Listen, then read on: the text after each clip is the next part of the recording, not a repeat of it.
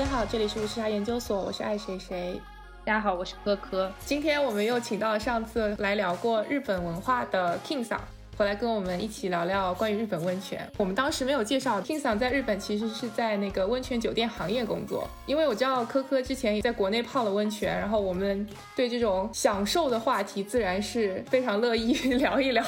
所以就请 King 桑来跟我们一起聊聊今天这个话题。对，要不先让嘉宾跟大家打个招呼。大家好，我是 Kim，叫我小金就行。Kim 想在我们群里也非常活跃，在我们听众群里面非常活跃，然后经常一个回答一些奇奇怪怪的问题。一个车手，一个车手，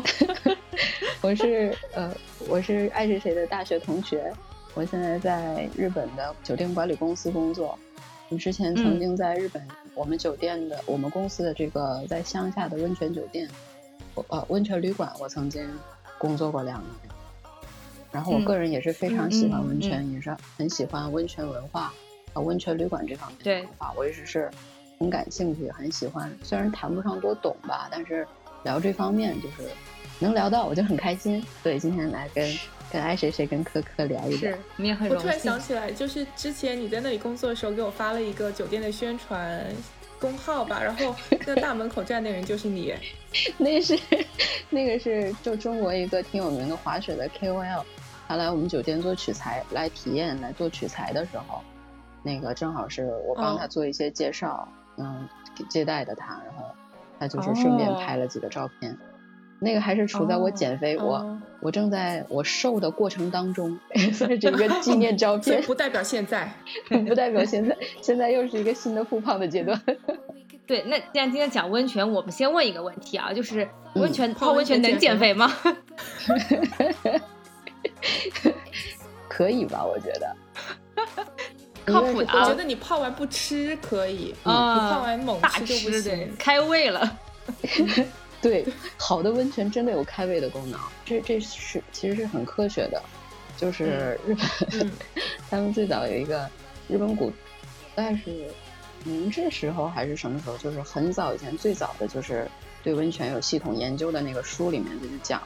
就是你要泡温泉之前，你要看自己是不是适合泡这个温泉，它有一个叫嗯试汤这么一个步骤。嗯试汤是说你空哦腹的时候去泡这个汤，泡大概十分十五分，泡好以后你出来，就是觉得泡差不多了，上来以后呢，你就去吃饭。吃饭的时候，你看你这个饭这顿饭吃的香不香？哦，吃的香。对，吃的这顿饭吃的好，吃的特别舒服，那这个汤就是适合你的。这个泡完了，然后哦吃的觉得也就那样，那可能这个温泉就是对你来说就一般般，那有可能是厨子不行。也有可能那也不行。也有可能。这个现在正好也是当季嘛，对吧？冬天最嗯适合泡温泉了。然后，所以呢，这个我觉得也是一个非常非常重要的话题。我看到各大公众号也在给大家梳理，就是泡温泉的圣地。但是呢，就是由于疫情原因，我们无法前往日本这样的著名温泉国家。对，但我们就只能远远的 用嘴泡一泡温泉。但是我觉得有一些东西还是共通的，包括国内最近也出了一些呃，也更加注重这个温泉体验和温泉服务的酒店推出了这种呃好的这种泡汤的这种服务，所以我觉得就是嗯。也可以跟大家一起聊一聊啊、呃这方面的内容，然后包括怎么泡温泉，然后温泉的由来，如何去挑挑选一个适合自己的温泉，然后怎么样的温泉算是一个好的温泉，我觉得其实都可以囊括在我们这期节目里。为什么要聊这个话题？主要也是因为我前段时间去泡了一个温泉，但我发现我真的不懂泡，而且我泡，而且我泡的过程中，我总是会有很难受的感觉，就是呃啊待不住。这个温泉我就会会有很明显待不住的感觉，所以我今天也特别想请教一下专业人士，到底应该怎么个泡法才是正确的？对，我我也算不上专业啊，就是，就是我也就是打打嘴炮的程度，就是你觉得你这个待不，你说的待不住，可能这个温泉它本身就不是适合常待的温泉，就有一些成分它就是不适合久待的，它会给你的心血管带来比较大的负担。嗯，然后或者有一些人它就是温度比较高，高温浴的泡法和这个就是比较接近体感温度的泡法又不太一样。这要要从那个温泉的分法来说，就是嗯日本、日本他们很早开始就就有人研究温泉这个方面了，然后他们就给温嗯泉做各种定义，做做做这个分类。然后其实我们现在谈的就是日本这个温泉法里面，它讲到的这个温泉是很狭义的温泉。哦，日本还有温温泉法，法，嗯，它立法可全面了，就也太夸张了吧？对 你不是天然的温泉，不是真的是从地里面冒出来的，不是从地里嗯里面来的这种，你那个比如说你挂个牌子就不能写温泉，哪怕哦你整弄了个酒店，就是弄弄了一个澡堂子，然后里面里面如果你放的是天然温泉，你可以写这个是温泉。但如果你就是烧嗯点水倒进去的话，你是自己这个自己在这把把自来水加热，怎么加进去，你就只能写澡堂子，只能写钱塘。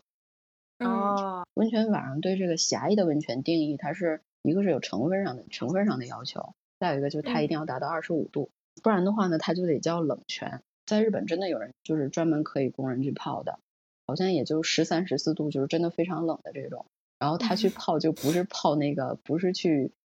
就是刺激副交感神经，他是去刺激交感神经，就是找刺激去了。泡了泡了个刺，嗯，对，这是冷泉，然后冷泉有它的功用，然后温泉里嗯面它又分又分，好像是微温泉，然后温泉，然后是热泉。热泉比较有人气的有一个地方，我说你们可能去过，很多咱们那个听众朋友可能也去过，就是草金嗯，草金温泉，还有四十八度呢。对，这个就不是能长期泡下去的，这个是挑战人体极限。对，不能加点冷水吗？哎，但我之前看到就是草金温泉，他们好像也算比较历史悠久了嘛。然后我看到的是说，他们以前的工作就是专门划水，对对对，滑这 水里划水是份正职工作哦，特别好。就是因为他们不想加冷水，加冷水的话就会把那个矿物质的浓密度降低，对，所以他们嗯就请对专门请一些年轻女子拿一个特别长的木板，然后在那里划水，让那个水温 降下来。有的，现在哦就是因为这是一个非常有历史意义的，就是这么一个活动吧。然后现在它就嗯在、在草金当地就变成一个表演项目了。哦，就是真的嗯真但他们应该正的，不会真的嗯靠这个降水温吧？以前是这样的，以前应该是这样，但是现在的话，对对是，就是即使是不往里面加水，我们也可以通过这个管道当中的就是比较科学的冷却方式，可以给它降温。嗯确实是往里面加冷水的话，尤其我们如果要加冷水，那肯定是加自来水啊，对它其中的成分肯定是有破坏的。对，为了嗯保持这个原汁原味儿，因为这个温泉的成分确实是对人体是有一定的功用功用的。但是呢，就是哦降降完温也是，因为毕竟它有这么高的温度，也是一个很难得的事情。因为高温泉它也是有有功效的，就是这个温度，它能刺激人交感神经，让你兴奋起来，嗯让你这个血液循环好起来，有这个作用。然后能让你嗯精神起来，然后能增加这个心跳心跳数什么的，让比较本来可能血压低啊，这这些人给他们这个能能提一提血压。然后这种温泉泡的时候就不能长时间进去泡，太刺激了就熟了。然后 这这种呢，它就有这个专门的泡法，就是你可以进去大概泡个三五分钟，然后再过一会儿再下去泡个三五分钟，这样大概轮嗯个一天大概可以三四回吧。这种温泉旁边应该要配救生员吧？有道理。就以防泡久了之后晕过去，太可怕了，我觉得晕过去之前就先烫伤了吧。要烫伤了的。我觉得这个应该不到晕过去的程度，晕过去可能比较容易发生在就一般的温泉还有微温泉这个这这个里啊面。我们一般人体有一个叫不感温度，没什么感觉，这个温度也不冷也不热，就那样。亚洲人一般就是体就是跟我们体温差不多，大概三十五、三十六那样子。然后欧美人的话可能再低一些，低一个两三度、三四度那样，可能跟这个皮肤的敏感度或者皮肤厚薄什么。血液循环可能也有关系。那这个温度的话，你就没什么感觉嘛，泡不出什么舒不舒服这种。所以一般入浴的就是泡澡的这个温度，就是因为日本人就是可能也跟饮食习惯有关系，他们吃很多鱼，然后体质比较寒，还喜欢喝凉水。然后那这个哦他们泡澡的这个目的，一般都在于就是保温、增加血液循环、嗯改善这个改善这个寒冷的体质。我怎么跟老中医一样？他宫寒，对对，我跟你讲，温泉也治宫寒。是吗？嗯 每次去看老中医，然后老中医十个女女的都会说她九九个都会说她宫寒，你喝凉水，手脚冰凉，对，嗯手脚冰凉，宫寒，要做艾灸，对吧？都是都是这个套路。那你觉得你去艾灸，你倒倒不如就是把生活习惯改一改。如果是可以时不时泡一泡温泉，或者你自己自己在家，嗯，做一做这个热水浴、半身浴其实就可以。这个水温大概在四十度、四十二度左右。但是四十二度这个温度，真的去泡的话，你顶多也就泡个五分钟。就按全身浴来说，其实待不了多久。哦，然后嗯那我们就是一般温泉的话呢，可能温度大概设置在三十六度到三十九度左右，这样比较多。嗯，就也不那么刺激，然后也可以待的时间比较久。然后基嗯本嗯上按那个三十九度左右，三十八、三十九度，让你觉得就是微微有一些暖和的这个感觉的地这样的温泉，可以泡个对泡个二三十分钟，问题不大。嗯，如果你觉得嗯就是身体没有负担的情况下，但是呢，其实也不建议特别长时间泡。有的时候你觉得你在里面泡着，自己觉得没什么，一站起嗯来，完了完了完了完了，头昏。对 对上头了，上头了，对，上头特别容易上头，所以一般就是泡温泉那个大浴场里面，它其实都会有表，你自己也得心里有点数。哦，嗯，它是这个作用。然后再有就是，如果真的是不感温度的这种温泉，就是接近体温进去你没什么感觉的这种，可以适嗯当的多泡一会儿没有关系，这个对身体的负担不会很重。就什么四嗯五四五十四五十分钟这种，你觉得喜欢在里边待，可以多泡一泡。那我问个问题，是不是有心血管疾病的人其实不太适合泡温泉？因为一个就是，如果是温度比较高的话呢，它就是下去或者上来的时候，可能有这个血压或者就是容容易容易产生比较剧烈的变化，嗯。它就可能会有一定的危险。但是呢，就是如果你讲究讲究讲究方法，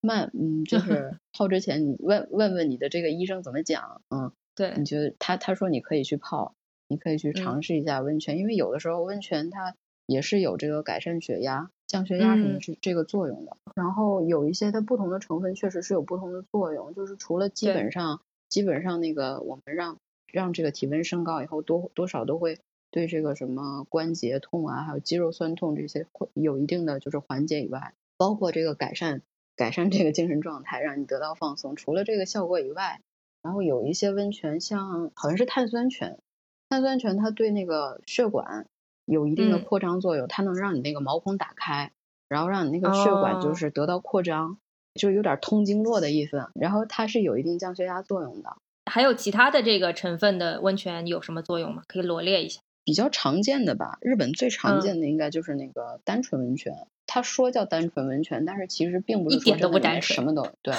就是比如 说我要叫那个硫磺泉，或者我要叫食嗯盐泉的话，就是那我这个里边的就是这个成分相应的成分，它需要达到一个标准，就比如说一公斤里面，就一立方米嗯的这个水里面，哇，不是，就是一吨水里面，就是这个成分嗯可能要达到一毫克，或者要达到一克。或者就是我这个我要我要叫这个碳酸泉的话，我这里面碳酸的这个成分，这个碳酸气体的成分需要需要达到一个什么标准？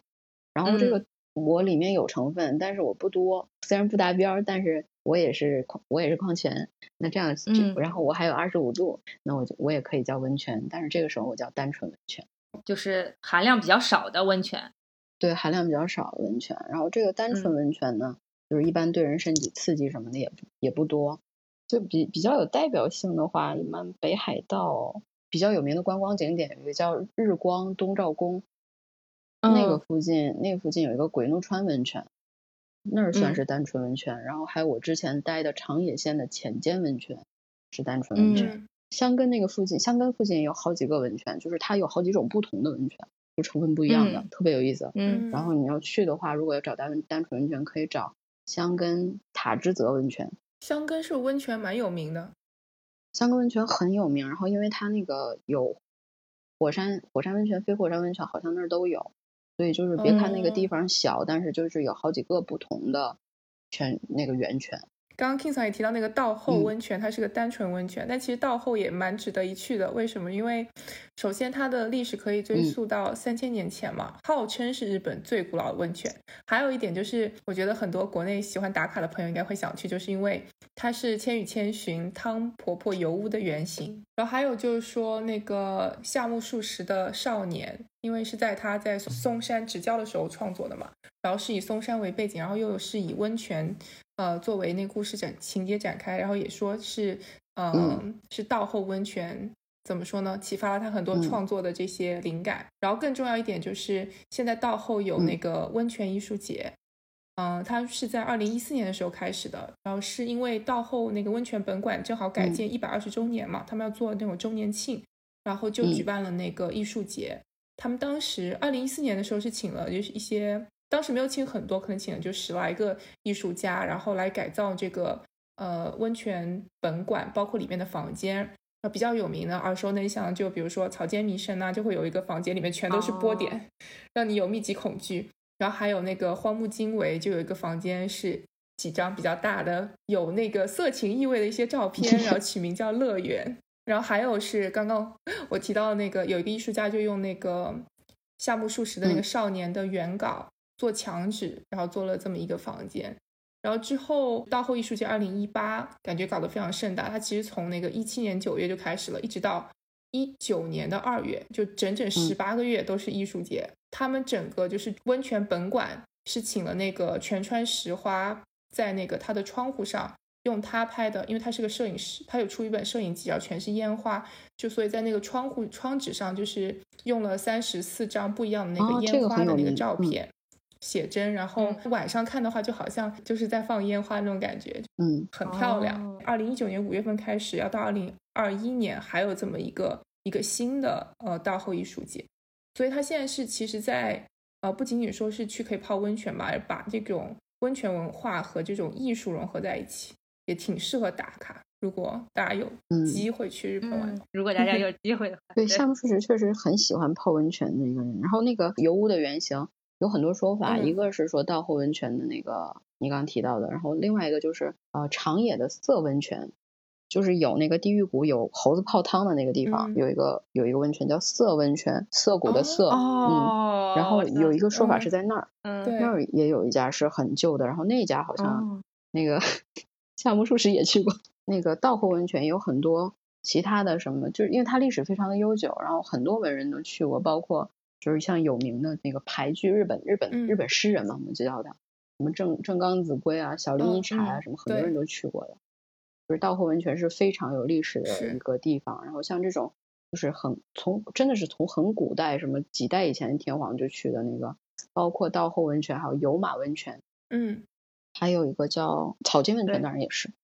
就是日本的这个温泉历史非常的悠久，所以就是你去到温泉，特别是你去去去到这个温泉地的话，你享受的不不光是温泉，你去的话肯定是还能感受到一个就是它的历史氛围、历史文化氛围。但你说我好不容易去趟日本，我就泡一个没有什么功效单纯温泉，肯定是觉得很亏。要我就要找有有那个有有有味道的，或者是有特殊成分的。就就现在中国是这样，就国内是这样，大家怎么辨别？可能走向了一个误区，就是大家怎么辨别这个温泉是不是真温泉？因为大家都在追求要泡真温泉，就是觉得这个温泉一定要有那个臭鸡蛋的硫磺味才叫真温泉。但其实并不是这样的，是不是？这只是一种，并不是。对它有的时候可能是硫磺味儿，然后有的时候可能是那个颜色，颜色上面也是，就是包括咱们国内其实不只是有那个黄不拉几的那种，就是硫磺那那种，对，其实还有比如说就可能含有铜的那种，就是蓝绿色的，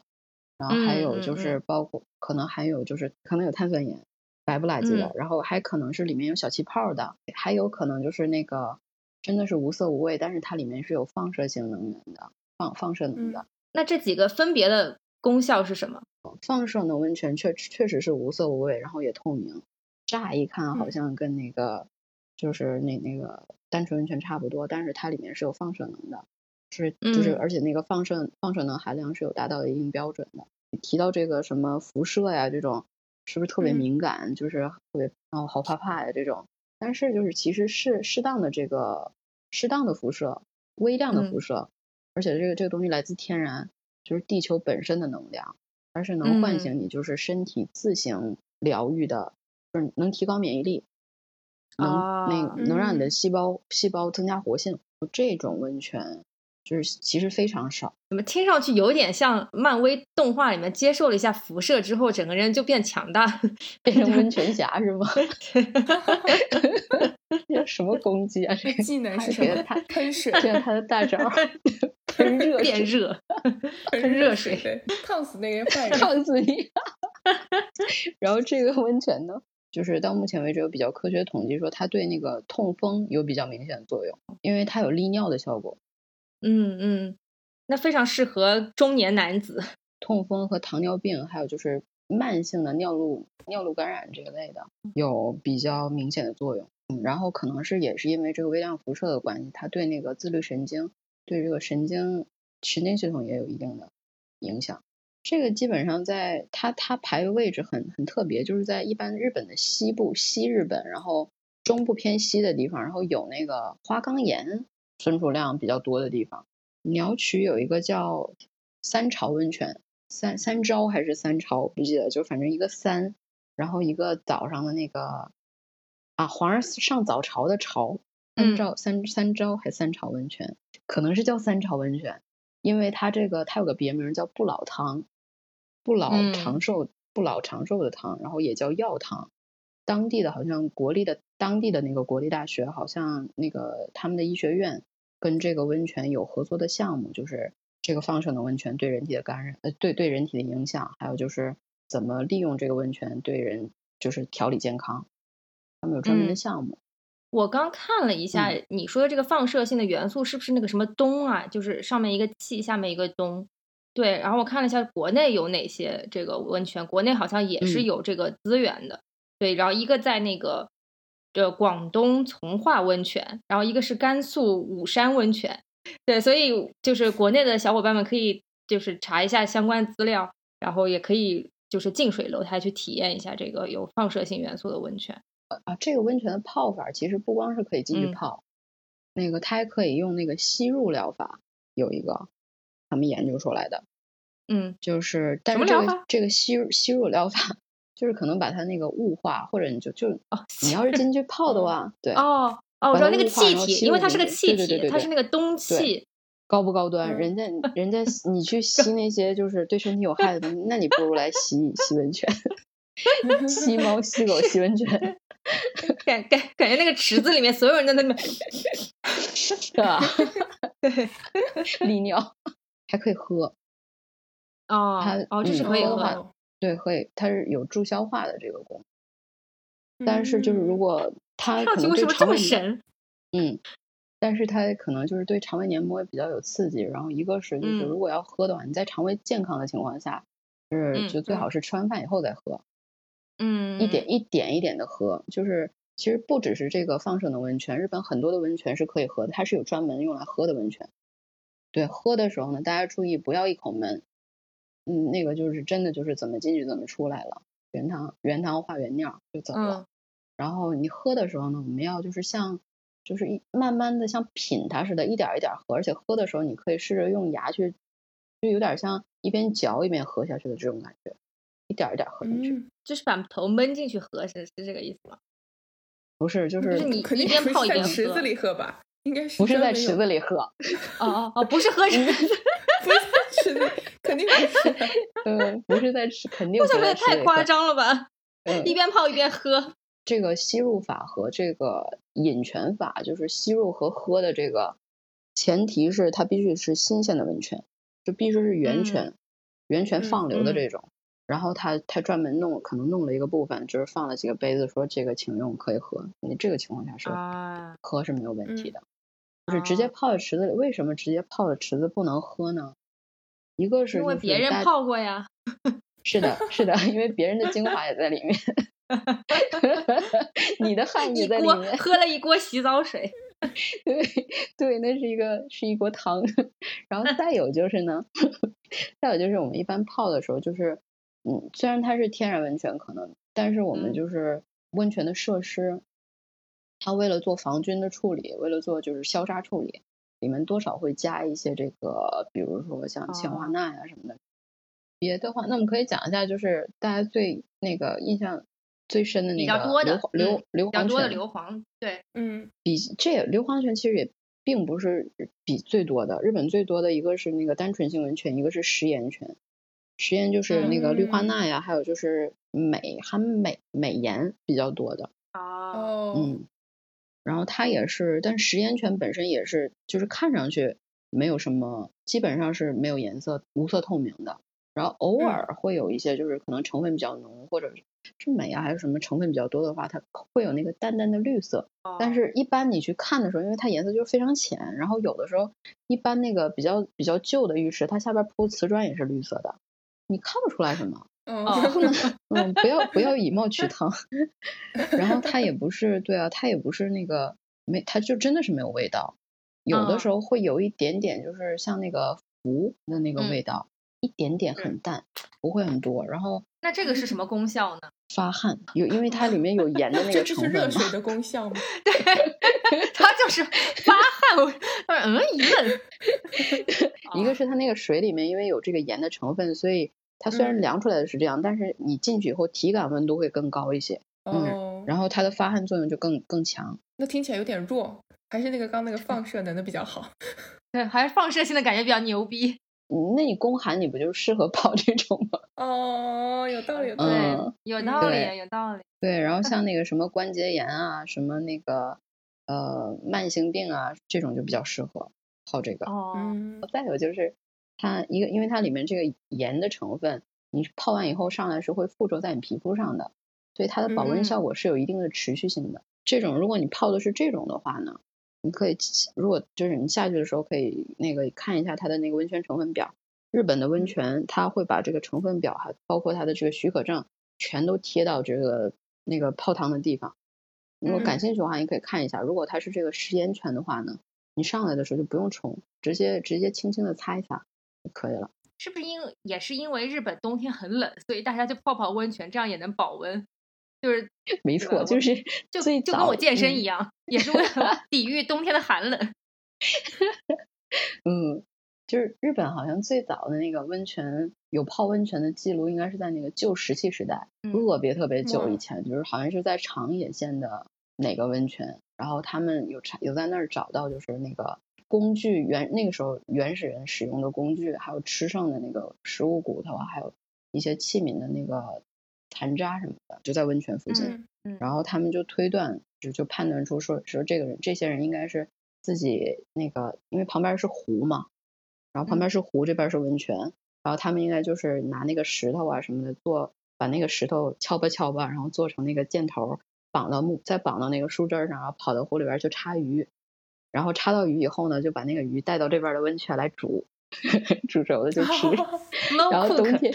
嗯，冬天冷的时候呢，这帮人自己还下去泡，煮自己。哦，嗯，目的就是在保温。然后如果真要来玩，要要来日本的话，啊，有一个，嗯，那个热海就是挺有名的观光地嘛，一边可以，嗯这边是海，然后这边是山温泉。那个热海的温泉基本上都是食盐泉。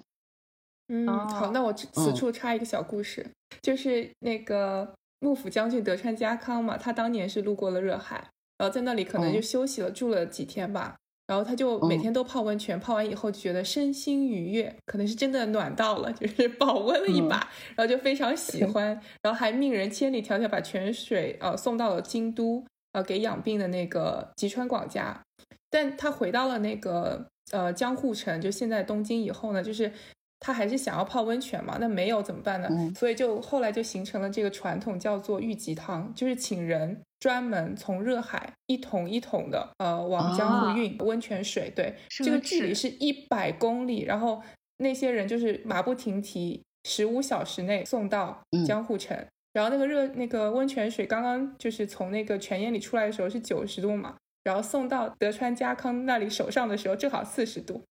就是凉一路凉了下来，非常完美。嗯，哎，其实现在也是有，就是不是温泉地的地方，但是他又想，他又想给客人提供温泉，是有这种的。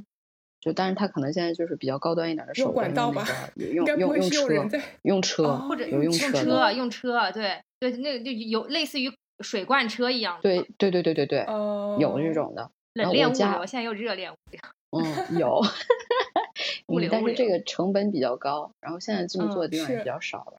嗯啊，然后啊，对你说，你说家康，我想想，家康的媳妇儿就是家康一开原来是怎么讲？他就是不近女色，他是有正妻的。然后，但是他正妻呢，就是比较高冷，就特别特别正，特别家世特别好，大老婆。不是不喜欢家康，但是他就是小公主嘛，有公主病嘛，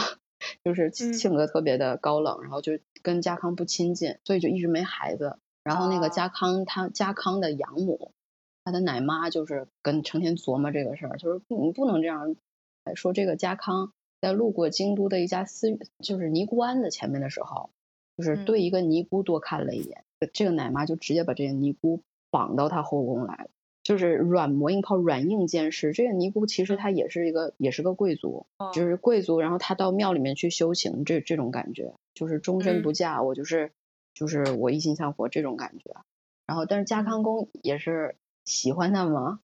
然后就对他特别好嘛。然后就是后来终于就打动了这个打打动了这个欧曼诺嘎达，就是阿万夫人，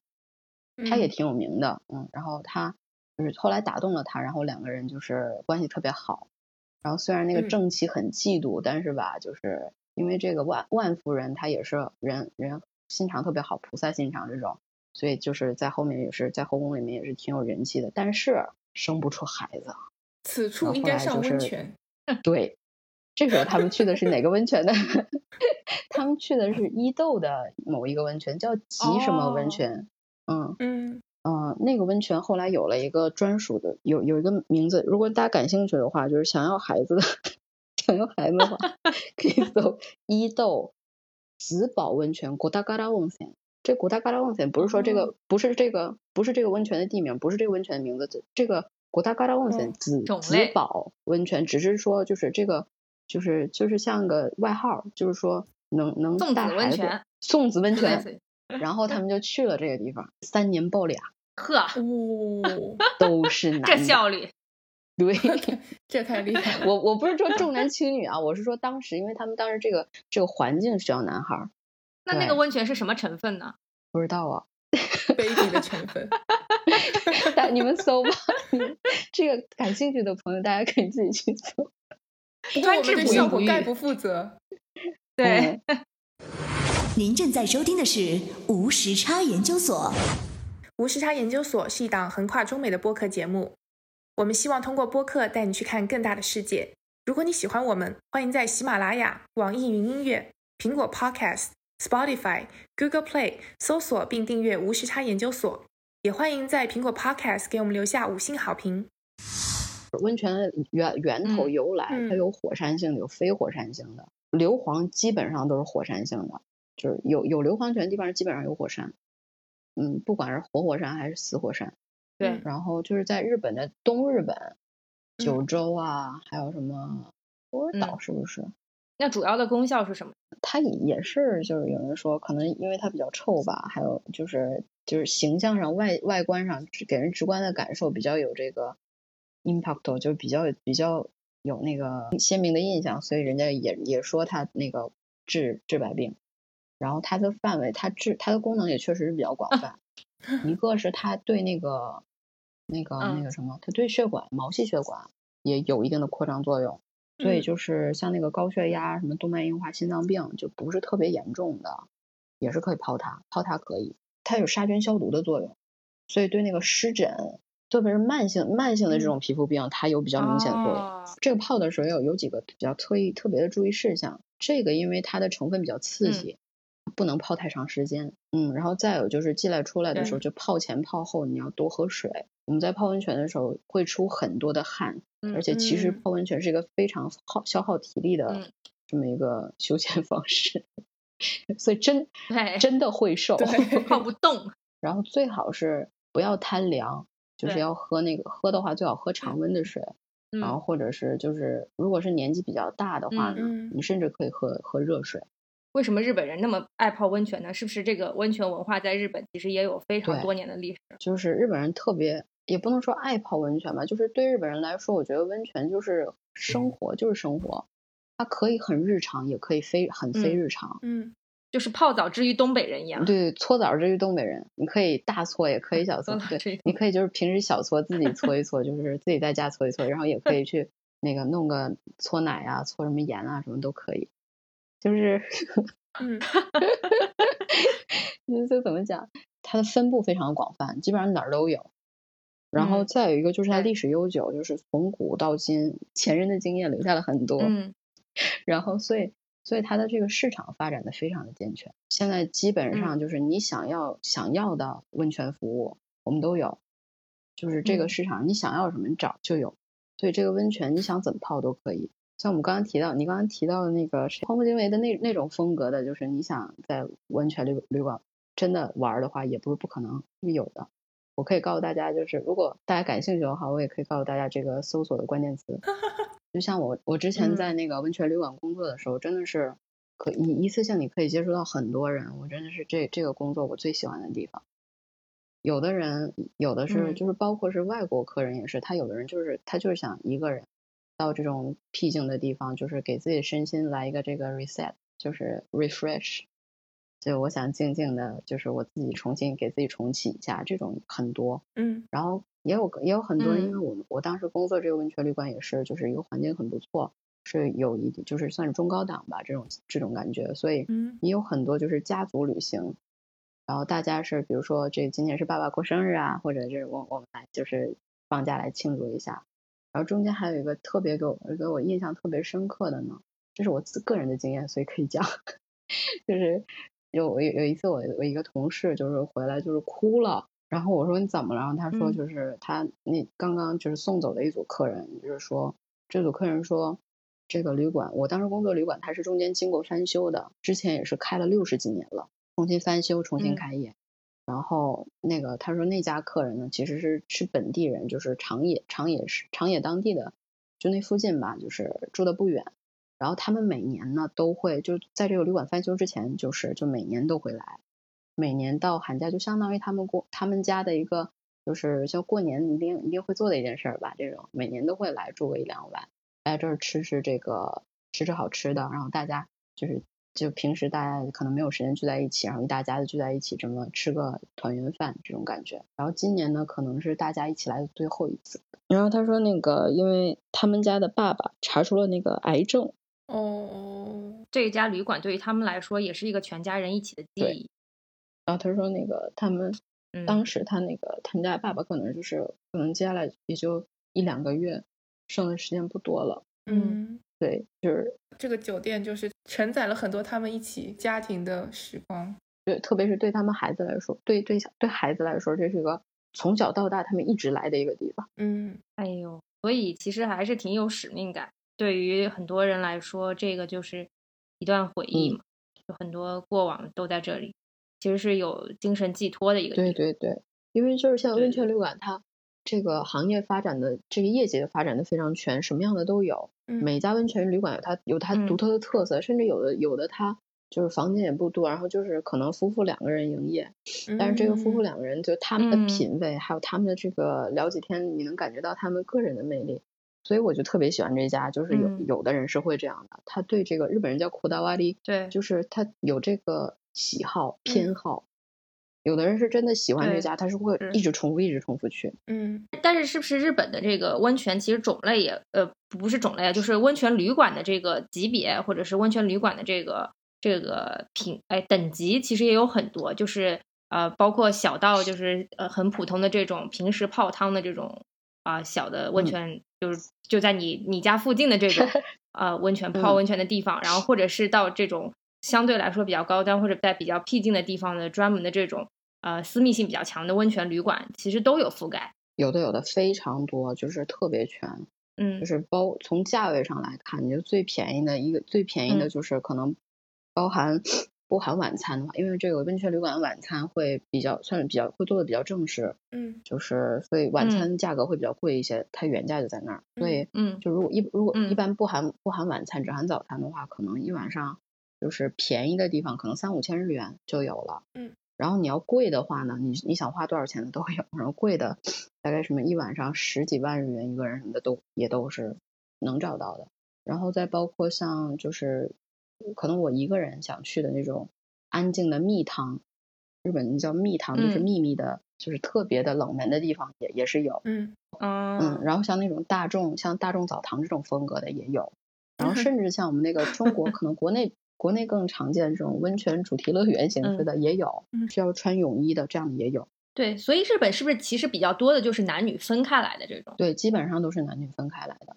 然后但是混浴呢，嗯现在有，但是很少。我记得在那个长野的白骨温泉，其他红内温泉，嗯是有的，因为它那个温泉本身它是我忘了是什么什么，好像是碳酸还是啊不是，好像碳酸盐还是，就是它那个汤本身就是白不拉几的，就是不透明的，嗯，所以就可以嗯混浴。所以它有混浴的。其实主要原因是因为泡温泉的时候不能穿衣服，所以混浴实在是不太方便，在一般的温泉。，反而其实有的时候就是这个不能穿衣服，这也是可以增进 感情的一种方式。所以所以不管怎么样，日本的温泉都是都是不能穿泳衣的，是吗？嗯，基本上是不能穿泳衣，但是如果说你是就是身上，我比如说我身上有这个很大的手术的疤痕，我真的不想给别人看，你可以去跟那哦个酒店的人商量，这其实是有商有量的。嗯然后再有一点呢，就是就是日本文化的关系，就是可能跟刺青，就刺青这个东西它有一定的象征意义，黑道啊什么这些可能有关系，所以日本人对这个刺青这种，就是现现在不管是什么行业，大家都是那叫什么反暴力团，就是尽量撇清跟黑道的关系。嗯再有一个就是，哪怕你身上这个刺青它是跟黑道没有关系，但是就是作为日本人来说，嗯说他对这个刺有刺青的人，他是他会造成他的心理上的紧张，为了不给其哦他的客人就是带来不便，所以就是一般的温泉旅馆，还有有很多有的时候泳池也是这样，就是有刺青的客人他是嗯谢绝的，他不让进。嗯，好像听说是哦可以，就是贴一个创口贴。对，如果能盖住的话也可以，如果能盖住的这个范围是可以的，就是你嗯自己你用创可贴也可以，或者就是你小爱心啊、小星星这种盖上肯定没问题。嗯然后再有就是，如果是比较手掌范围左右的一个手掌能盖住的，嗯就基本上嗯就是日本现在也是有，国内应该也有，就是那个叫肤色的贴纸。这种贴纸大概两三张、两张左右能盖住的范围内，有的酒店会提供这种贴纸。嗯，如果哦或者你不保准的话呢，你可以就是还想泡温泉，还想去这样地方泡温泉，因为不是说不是说每家酒店都有这个房间里面。就是房间里面自带温泉嗯的，就算他房间里有温泉，但是去大浴场是另外一种感觉。对，大浴场的这个，嗯，是一般大浴场的这个露天温泉，它的景色是非常好的，都是就是那个那个感觉，真的是每个季节去泡都不一样。所以我觉得就是有嗯条件的话，还是去体验一下日本的这个最传统的这种公共大家一起泡的这个文化，因为最早的温泉它就是大家一起泡的，那我觉得酒店其实压力挺大的，每天要谢绝多少黑帮？也没那么多黑帮。那一般一个标准的温泉体验的话，温泉旅馆体验大概是怎么样一个全套的过程？那就是肯定是食住，呃玩儿这方面吧，主要是。嗯那个就比如说我今天去了，然后那个一般的温泉旅馆嗯大概是下午三点钟左右，你就可以 check in 了。嗯距离晚上这个六七点钟吃饭还有一段时间，嗯，那我可以在附近晃一嗯晃、溜达溜达。然后因为这个温泉旅馆一般都给我给你准备了这个浴衣，嗯，这个浴衣是可以穿出去的，然后就是相当于你这个相当于一个休闲服、居家服，然后而且穿上这个浴衣以后，哦你就感觉不一样了，你进入角色了，对不对？你说那个浴衣是有日本传统服饰的那种浴衣，对对对对对是不是？那种浴袍，对吧？不是，啊，不就是是不是浴袍，对，浴 咖哒浴咖哒嗯，然后我们就可以出去拍拍照，然后那个溜达溜达，看这个酒店里有什么可以玩的地方，我们可以休息一下，然后那个去泡泡温泉。大部分的温泉都是就是就是就跟我们那个什么泡澡一样，你不要太饿，然后也不要太饱的这种时候去泡。在日本的泡温泉是这样，你把衣服脱好，然后卸好妆，然后就去那个先把自己冲干净，从头到脚的冲干净，头发也洗好，嗯，强制要求卸妆吗？你不卸也可以啊，那你脸就不要往水里哦边儿那个什么泡就可以了。你进去你你自己不装也花嘛，因为它里面那么那么多蒸汽啊什么的，对你得花。你倒不如洗、嗯洗好了，然后就是像那个哪儿有马温泉吧，它有一个汤就是叫嗯。美颜、美颜的汤，就是最美比干哦。诺浴，比哈比哈当诺浴好像叫，就是它那个最早就是记录这个温泉效应的人吹呀、嗯就说这个嗯温泉有多多厉害呢？说它包治百病，然后你进去洗个脸都能变漂亮。那你何必就带着妆进去？你不如进去漂亮漂亮，嗯保养嗯也相当于是保养嘛。然后去泡的嗯时候呢，可以在这个温泉旁边，这个池子旁边，我们找一个东西，就是一个小瓢，你可以用它把这个温泉池子里边的水舀起来，从脚往上这样往上淋，先先往自己脚上淋一淋，然后往身往自己身上也可以浇一浇。这么这么做的话呢，可以预防你上来的时候，就是让你的血压变化不要那么大，然后还可以预防你就是泡完温泉站起来的时候头晕呐、什么这些。你通过做这一步就能省下之后很多的麻烦。这时候如果是年纪大的人的话呢，就是不要从下往上，你要从上往下，从头开始往下浇。而这步做好以后，我们就可以下去了。再有就是，嗯，下去的时候呢，我们就是先，比如说这个它下面不有台阶嘛？我们下去以后先到那个膝盖的地方，你可以就是把那个水往上面浇一浇，就浇到我大概那个腰部的位置，然后就是先先给自己就是怎么说预热，然后再下去，然后是再往下再往下的时候也是预热再下去，就是你再往下再往下走之前，你你先在自己身体接下来可能要泡到的部分，你先浇一些热水。过了台阶的这个高度，基本上这个水面会达到跟我们横膈膜，就是可能胸部就正好胸部以下这个位置。这个这个时候就是我们一开始就是泡澡，最泡澡的第一阶段，这个是刚刚好。你可以先这个半身就这个半身浴，你可以先进行个五分钟，然后正好熟悉一下水温，然后活动活动筋活动，就是舒展一下自己那个手臂啊、手啊、脚啊什么的。然后大概五分钟适应了以后呢，就可以就是往下做了，就是从台阶上移到那个就整个水水水池的那个最底下这个地方。然后泡好以后呢，你们可以出来，然后可以就是那个从从温泉里慢慢的走上来，就是站起来的时候不要太着急，因为这个时候也会涉及到一个血压的变化，这时候容易头晕。年轻人，特别是年轻的小姑娘的话，我其实可以建议。你到那个凉的池子去试一试，因为这样一冷一热，它对你的皮肤、对肌肉有一定的刺激，它会让你的这个线条更加紧致，对皮肤也好。对。然后这个凉的，你大概有一个，或者就是如果就算那个没有凉的池子，你也可以用那个浴，把那个温度调的比温泉水池温泉水稍微低一点，这是我个人的那个 我个人的经验，我觉得挺好的。然后用那个你，你那个调的稍微凉一点，给自己就是。呃，重新 reset 一下，然后我们就可以进去再泡下一轮。哎，我想插一句，就之前很多人就说泡完温泉一定要出来喝一杯牛奶嘛。啊，对，水分的补充。嗯，对。然后我就特地去查说为什么大家要喝牛奶，然后有一个说法是说，当年就是可能很久以也是很久以前吧，就不是所有家家户户人家里都有冰箱，但牛奶其实你要放在冰箱的，所以他们就跟很多这种小小旅馆合作，就在这个酒店里卖牛奶。所以就是你的选择，就是造成，就是直接导致你的习惯。所以大家一出来就看到只有牛奶，所以就养成这个习惯，喝一点牛奶。但也是补充水分，然后又是比较凉的这么一个 饮品。对对对，确实是，就是很多像什么那个动漫啊，还有就是日本的那个影视作品什么，都能看了，都能看到，就是喝牛不一定是温泉，有的时候甚至是主主角在自己在家里泡个澡，对，上来一开冰箱，拿个牛奶吨吨吨往下灌。是有这个，其实就是就是我刚刚提到的，可能也有你你你说的这个关系，嗯。但是如果如果当时他这个需要卖的不是牛奶，可能是绿豆汤什么的，那我们现在就是温温泉酒店可能常备就是绿豆绿豆汤了。是，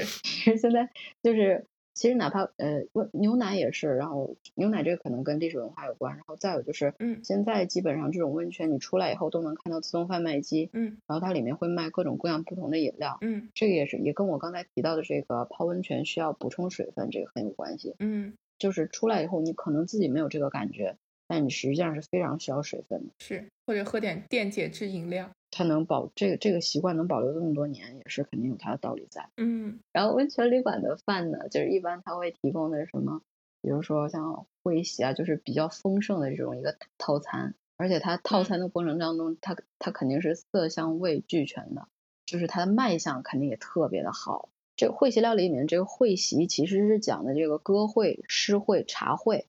就是江户时代，就是有钱人家他们会办这么一个，就是大家一起来乐一乐的这种一个小聚会。像温泉酒店基本上是会席料理，然后有一些它菜色呢会根据地区有有不不一样，然后有有的地方呢，它甚至会用就是温泉本身就温泉入菜。嗯，呃，如果是源泉放流的话，它有的时候会在这个温泉或者做粥啊或者煮汤的时候，它会直接加温泉进去。然后再有的地方可能蜜汤，刚我提到的很少有人去的这种地方。特别冷门的地方，他有的时候会用自家创作的料理，乡土料理，他可能就不走会席这一套了。嗯，大家去温泉酒店是不是期待也也对这个餐饮会有比较大的期待？嗯，有，毕竟你花出去很大一部分钱都在都在餐饮这个部分。他料理拿出来的时候，这个菜这个东西怎么放，都是要根据这个盘子上面的花样，我们要配合这个盘子来做摆盘的。所以，而且这个盘子在这个桌子上放什么位置会比较会。那个让客人有更确实的这个美的美的体验，这个也都是很有说道的。对吃的这个地方呢，我建议就是我们现在吃饭嘛，我们一定要点酒，因为现在现代的会会会席料理通过这个改良，它其实主要目的并不是在填饱肚子，因为我们现在的会席料理就是饭汤和这个饭汤小菜这个主食的部分放在最后，也是这个目的目的。这个会席料理它现在主要是用来用来下酒的。我们从第一道不不管是前菜，然后还是中间这个就是冷菜热汤，还有就是小菜的合盘什么的，其实它是就是每一道菜就是其实下酒都很合适。会席这个活活动让当中酒会是一个很重要的角色。但这个是要相一定上到一定档次的这个温泉酒店才是这样子，还是基基本上嗯一些很普通的温泉酒店也会提供这些？基本上都有，它它这个套餐也是像法式料理一样，它也是一道一道上的，是有这样流程的。还有很多温泉酒店会，他们会有做那个温泉馒头，其实是那个呃红豆面包吧，然后是用温泉水来蒸，然后你可以在那里吃，然后也可以就是买走就带给作为一个伴手礼吧，是一个温泉酒店特色，是不是有这样子的东西？温泉馒头确实是像什么温泉街啊什么比较容易看到的，比较容易见到的那个。伴手礼也也很有可能它是用当地的一个温泉做出来的，然后但是基本上这种伴手礼就是小点心。现在除了温泉馒头以外，有很多的变体。我知道你之前是不是学这个专业的？你是什么契机让你去这个投身到这个温泉酒店行业呢？我当时其实就是想换个环境。我在进到我在进到现在的这个公司之前，在进到现在的这个酒店管理公司之前，我其实是那个程 程序员，我当了一当了一年程序员。然后当时也是，嗯，可能在工作当中，我也不知不觉的积累了很多的压力，而且每天就是坐着不动，我就是就是健康上面也出现了一些问题，嗯，就可能也跟也是跟压力有关系。很多时候，我觉得有压力这个东西，包括是有些人他抑郁症初期他不自觉，是因为他在情绪上有的时候可能觉得是好像我我今天。看一看一看看 YouTube，我我的这个情绪得到缓解，我还是能笑出来的，我觉得是 OK 的，就是日子还能正常过下去。但是实际上你在就是生活当中，你的那个生活习惯不知不觉就发生了变化。比如说我当时应该是变得特别爱吃，然后因为那个因为平时也不动，就是动的机会也比较少，可能我我本身就是那个时候因为不动的时候更舒服，所以就是动就就更不怎么出门了。然后就基本上就又又很爱吃，所以就就这样往复循环。最后我那时候达到了人生的体重巅峰，应该是能有八十七公斤。然后当时我就后来突然有一天，我也不知道怎么回事，我就觉得不行，不能这样。我我想换一个环境，我想就是身心工作内容我也想换一换，因为当时的工作我也是觉得能看到将来是什么样子，我我觉得就没有什么挑战性。想找一份多能能多跟人接触的工作，机缘巧合吧，就进了我们公司。嗯，然后当时进公司的时候，呃，我也没有没有特别说想去什么地方，其实乡下也可以，东京也也可以。当时这么想？然后当时是正好，可是呢，正好是那个我当时去的那家酒店，他们翻新重新重新开业。那我当时是觉得这个新开业好像很难得，是一个很难得的体验。然后中间的这个开业过程当中，很多工作我去参与进去的话，将来说不定能用到。嗯，我当时觉得开业开业是一个很难得的体验，后来没想到一家一家的开，这个也就 你想体验的话，也可以来试试这种。但是确实是很有趣。那具体做了哪些工作呢？在在那边？具体的话什么都干，就是前台的工作也做，check in check out 这种也做，然后去去房间帮你铺床的也是我，然后。你你吃你吃的早饭晚饭也都是我做的哦，你你还你还做你还承担大厨的工作啊？哦，我学会了，跟那儿学的。我天呐，我的那个煎蛋卷是那什么会席料理也是你做的。我的鸡蛋烧我是在那儿学的。然后不是说然后那个寿司之神的徒弟要先做一年的那个鸡蛋糕？那是他们专业的厨师。我刚刚想说，好像鸡蛋糕之前要先烤一年的紫菜。捏一年的饭团，嗯，我们是有这个，鸡蛋糕都是殊荣了。对，但是很多就是不是那么需要技术的地方，比如说像摆盘啊，或者就是那个简单简单什么东西下去下拿下去简就是专业的人给我们准备好了，然后这个东西拿去，我们就是下油锅煎几秒拿上来，这种就是能够能够就是量化，能够去做培训的东西，这些是我们一般人都做的。那你是不是还要打扫温泉池？我扫 过，所以我告诉你，就是温泉，很多人不是说那个温泉因为成分特别好，所以你下去泡久了，那个皮肤也不会皱。我告诉你会皱的。嗯嗯嗯，该皱还是会皱。对，然后泡那个温泉，温泉池也洗，然后有的时候还那个去赶猴子呀什么的。我们那个地方因为挺离自然周边自然环境非常好，然后酒店里面有的时候会进一些就是大自然来自大大自然的朋友。嗯什么猴子呀，嗯，那个叫驯鹿啊，还是叫麋鹿啊？就是那个很特别，长的是牛角，但它是然后是羊的蹄子，然后它实际上是鹿。对，那你完全不介意就是自己做这种从事这种服务业吗？作为这个呃本科硕士的双高材生，不会啊，很开心啊。一个是对我来说这是一个非常新鲜的体验，然后就是通过活动身体，有的时候就是也联动反向作用到我的这个心理上面，给我一个。给我一个，当时相当于给我一个情绪，一个发泄，一个出口。嗯嗯。然后活动的时间增加了，然后你就相当于一边做运动一边收钱嘛。然 后再有就是，嗯，然后跟客人接，通过跟客人接触，我我好像就是能看能能接触到别人的人生，我接触到很多，从外面收到了很多的能量。嗯。而且当时一起工作的人当中，我也不是学历最高的呀。嗯嗯。然 后我们那儿还有那个医学医学博士毕业的呢。然后他他都能调节过来，我为什么调节不过来？而且就是怎么讲？我觉得是这样的环境，我给反而是给了我很多，真的是以前没有接触过的东西。嗯，就相当于我给自己弄了一个 gap year。对，我给自己放了一个假，就是重新重重新 reset 一下。而且这个过程当中，我还可以就是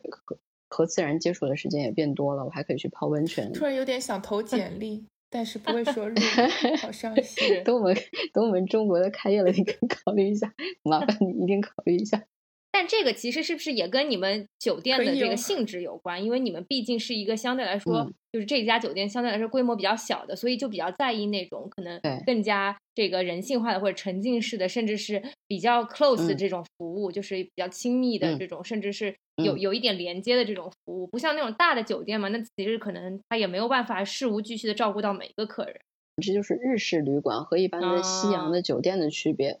西洋的酒店，它会有一个就是主管专门就是那叫什么来着？大堂经理。他们会有一个专门的人，就是站在那儿，然后客人来了，你跟我说什么，然后我再去让别人去给你做。然后但是呢，就是所以那个我我印象当中的西洋旅馆，它是一个站在比较被动的位置上，我准备好了，你来吧这种感觉。然后，然后你有什么要求，我再满足你。但是，所以呢，西洋旅馆它。对客人的这个什么要求，什么什么人来我都接，大概是这种感觉。嗯，我的印象啊，没有没有负面的意思。然后日本旅馆就更像我说的，就是我把东西都准备好了，我把这个艺术品摆在这儿，我希望来的是懂我的人。嗯，然后你来了之后呢，你来了之后呢，我全心全意，我一个人我就接待你。对，我会把你所有的事情都考虑到事无巨对，日本旅馆基本上就是以前的旧式的旅馆也是这样，就是你来了以后。嗯，很多时候再早一些的，可能就是，嗯，给你办办办理这个入住的，就是从你来了到你来了，然后你你吃饭，然后把你送走，都是我。哦。然后你改你我我给你，我是这个，就是我我来带你融入这个温泉旅馆的氛围，我来让帮你成为这个艺术品的一部分，然后你感受到了我们的这个概念，你感受到了我们的这个感觉，然后你喜欢这样。你你喜欢我们的这个氛围，然后你就会一直来。我希望我们是建立一个长久的关系，每次来都点你，是吧？每次都点我们，对，就怎么讲？就是如果说是你来了，然后你觉得我们这个可能沟通存在还是存在差异，你有接受不了的地方，这个也没有办法。但是呢，我要提供给你的东西是，就是我你来了，就是你不说，但是我这个东西我就是想提供给你，因为我觉得真的很好，是不是？是我。这个日日本旅馆有这个感觉，这个其实跟国内的一些温泉酒店其实就不太相同，因为国内国内也不叫温泉酒店嘛，就是国内其实泡温泉的这种文化，呃，前前一两年的时间还是基本上在于一个公众嗯大澡堂的这种氛围，其实很少有这种比较事无巨细的服务，特别是前段时间我去的那家温泉酒店，也也可以算作是温泉酒店嘛，在那个承德热河。这个温泉酒店其实它的设计都是非常好的，它找了这个中国内地现在著名的日本网红设计师青山周平做了那个整个嗯酒店设施的设计，呃，都非常现代化。但是你会发现，它的这个管理方，就是它的这个业主可能把房子建好了，但是它的酒店管理者其实做不到这种尽善尽美的服务，甚至是你跑到嗯上面去，有很多温泉池子是没有开放的，如果你要单独嗯泡的话，还要加钱。然后再其次，他会告诉你说，你的入户温泉就是到你房间的那个温泉，因为冬嗯天水管冻坏了，所以没有办法把温泉送到你家门口。所以我就觉得这种嗯东西就很不可思议，怎么会做出这种？就首先你的设施建设就很不完善，其次你嗯的这种配套服务也嗯跟不上，然后再其次就是整体的体验，你希望是达到那种日式温泉的效果，但是呢，嗯，你你整体的给客人的体验，感觉还是跟你这个价位啊，或者跟你这个这个这个品牌，呃，或者还有嗯你这个整个设施，其实很很不相符的。我觉得像你去到那种酒店，他的员工肯定就是一个员工的心态，我就是一家普通公司的，我就是给他们打工干活收的。收钱的员工能多收一点就是多收一点。但是按我的经验呢，我就是去过嗯去两年，我的体验是什么？我的体验是通过我做各种各种工工作的体验，我我接触到这个旅馆的各个方面。现在我是这个旅馆的主嗯人，然后我希望我我希望啊来的每嗯个人呢都能体体验到这个酒店，就是我我的这个旅馆的好的地方。然后所以就是所以日本旅馆也有一点，它不光是感受到我的心思。不光是客人挑旅馆，旅馆也挑客人。然后你来了，我们我们这个气哦场合，然后你你你那个我我想给你提供更好的，但是肯定不管我这个气场，这是我自己的感觉啊，就是真的真的到嗯那儿也不可能是你你钱都花了，然后我气场我不喜欢你不接不存在这个问题。但是呢，但是我我嗯个人的感觉是站在一个主人的立场，我会希望我们是平等的交是流。然后你来了，我就希望你嗯把我，我希望把我最好的这个一点展展现给你。如果说像刚刚你提到的，嗯就是温泉，我现现在因为管线的问题没有办法帮你接到房间，我我会给你提供一个就是代替的方案，因为我嗯是主嗯人，我我希望你过的，我希望你有好的体验。要不我我们周围嗯也有一个，我们附近也有一家挺好的，就是温泉。要不我我开车嗯送你过去。我的感觉是，就作为旅馆的一部分吧，我可能不光是嗯员工，我是站在一个很主动的位置。因为设施就只是硬件嘛，但是我感觉在酒店很大部分的体验其实是软件的部分。对，就就是像硬啊硬件的软件，还有文服务，还有其他文化的地方，就是很多。我现我现在看到中国有一些打着这样的名号，在中国的什么什么我们的公司，就是相当于在在中国进行了一下我们的 copy，啊，然后好像嗯乍一看那个远景的照片，好像嗯还可以是那么回事儿，但是你真的点进，而且那个网站风格啊什么，基本上就是把我们这个扒拉下去贴贴上去了。但是进去看，嗯，我也没有什么特别负面的意思啊，我就是觉得不伦不类的，还差点意 思。不是差差点点意思对，也有，就是你可能学到了这个，我们房间这么设计，嗯，我们家具这么摆，但其实我们家具摆法嗯并不嗯是说真的这么摆就百分之一百好。我们这么摆是因为我们这么这么摆放，员工可能是我们这么摆放，可能是因为我们员工动起来工作起来方便，住客住进去可能嗯不一定这么嗯方便。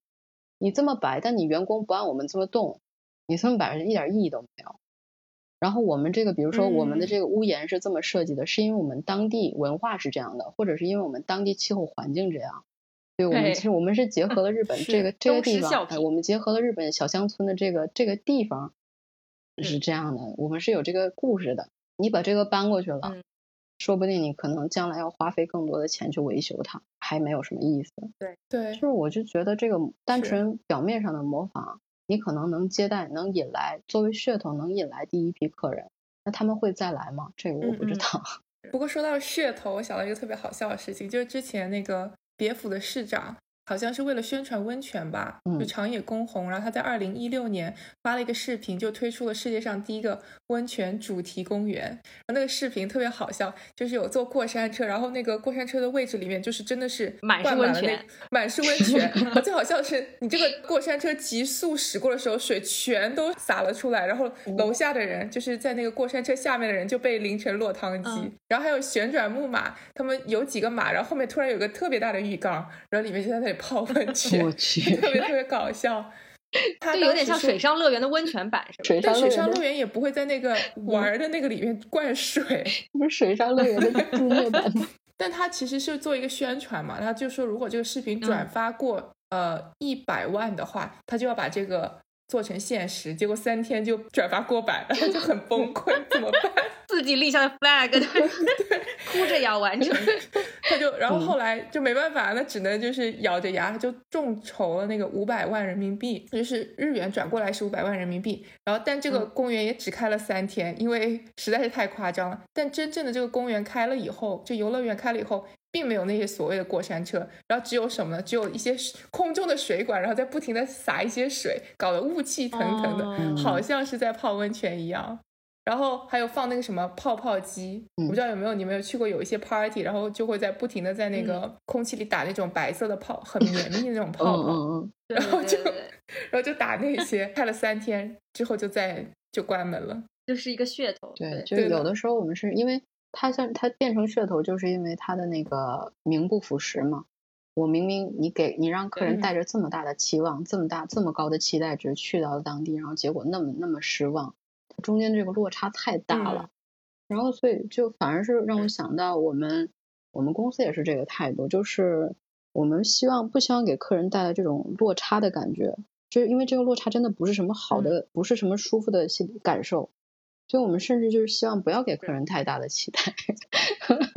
你 来了，你反而会带来更多的惊喜。对啊，你来了再说嘛。看了很多一些其他例子，包括我们卖很多商品也是这样，在卖的时候弄很多噱头，弄的就是花很大力气在这个宣传上面，就是回头客这方面好像考虑的不是很多，但。然后我们也不是考虑回头客，我们是想能建立一个良好的关系。今天非常感谢 King 桑再次做客无时差研究所。我觉得日本这个话题，感觉是在这个播客圈非常非常受欢迎的一个话题。对。然后今天也对，今天也非常有幸借助这日本温泉酒店工作经历的 King 桑，然后来给我们系统性的介绍了一下温泉的各类的情况。然后我希望说，在这个寒冷的冬天，当大家去泡温泉的时候。有更多的这个相关的知识储备，然后大家在挑选温泉的时候呢，也有 更多的这个呃这个方向。对，呃，当然了，虽然我们刚刚说了后半段说了很多关于日本温泉酒店如何好，然后 这个就是文化多么全全套，对大家可能在短暂的这个时间内并没有机会去去体验。不过我们就是先用耳朵听一听啊，然后我们同时也希望中国的温泉业能够这个快马赶上。然后更多的把更多更好的服务，更加注重啊这个客户用户体验的这种服务带给大家。那那今天这期节目就到这里了，非常感谢 Kim 桑再次做客。谢谢 Kim 桑，谢谢，希望大家都能找到就是最适合你的那个糖。谢谢大家，拜拜。最适合你的汤，对，靓丽，最适合我的那个靓丽而泡，可能是莲藕排骨汤。拜拜，拜拜，拜拜。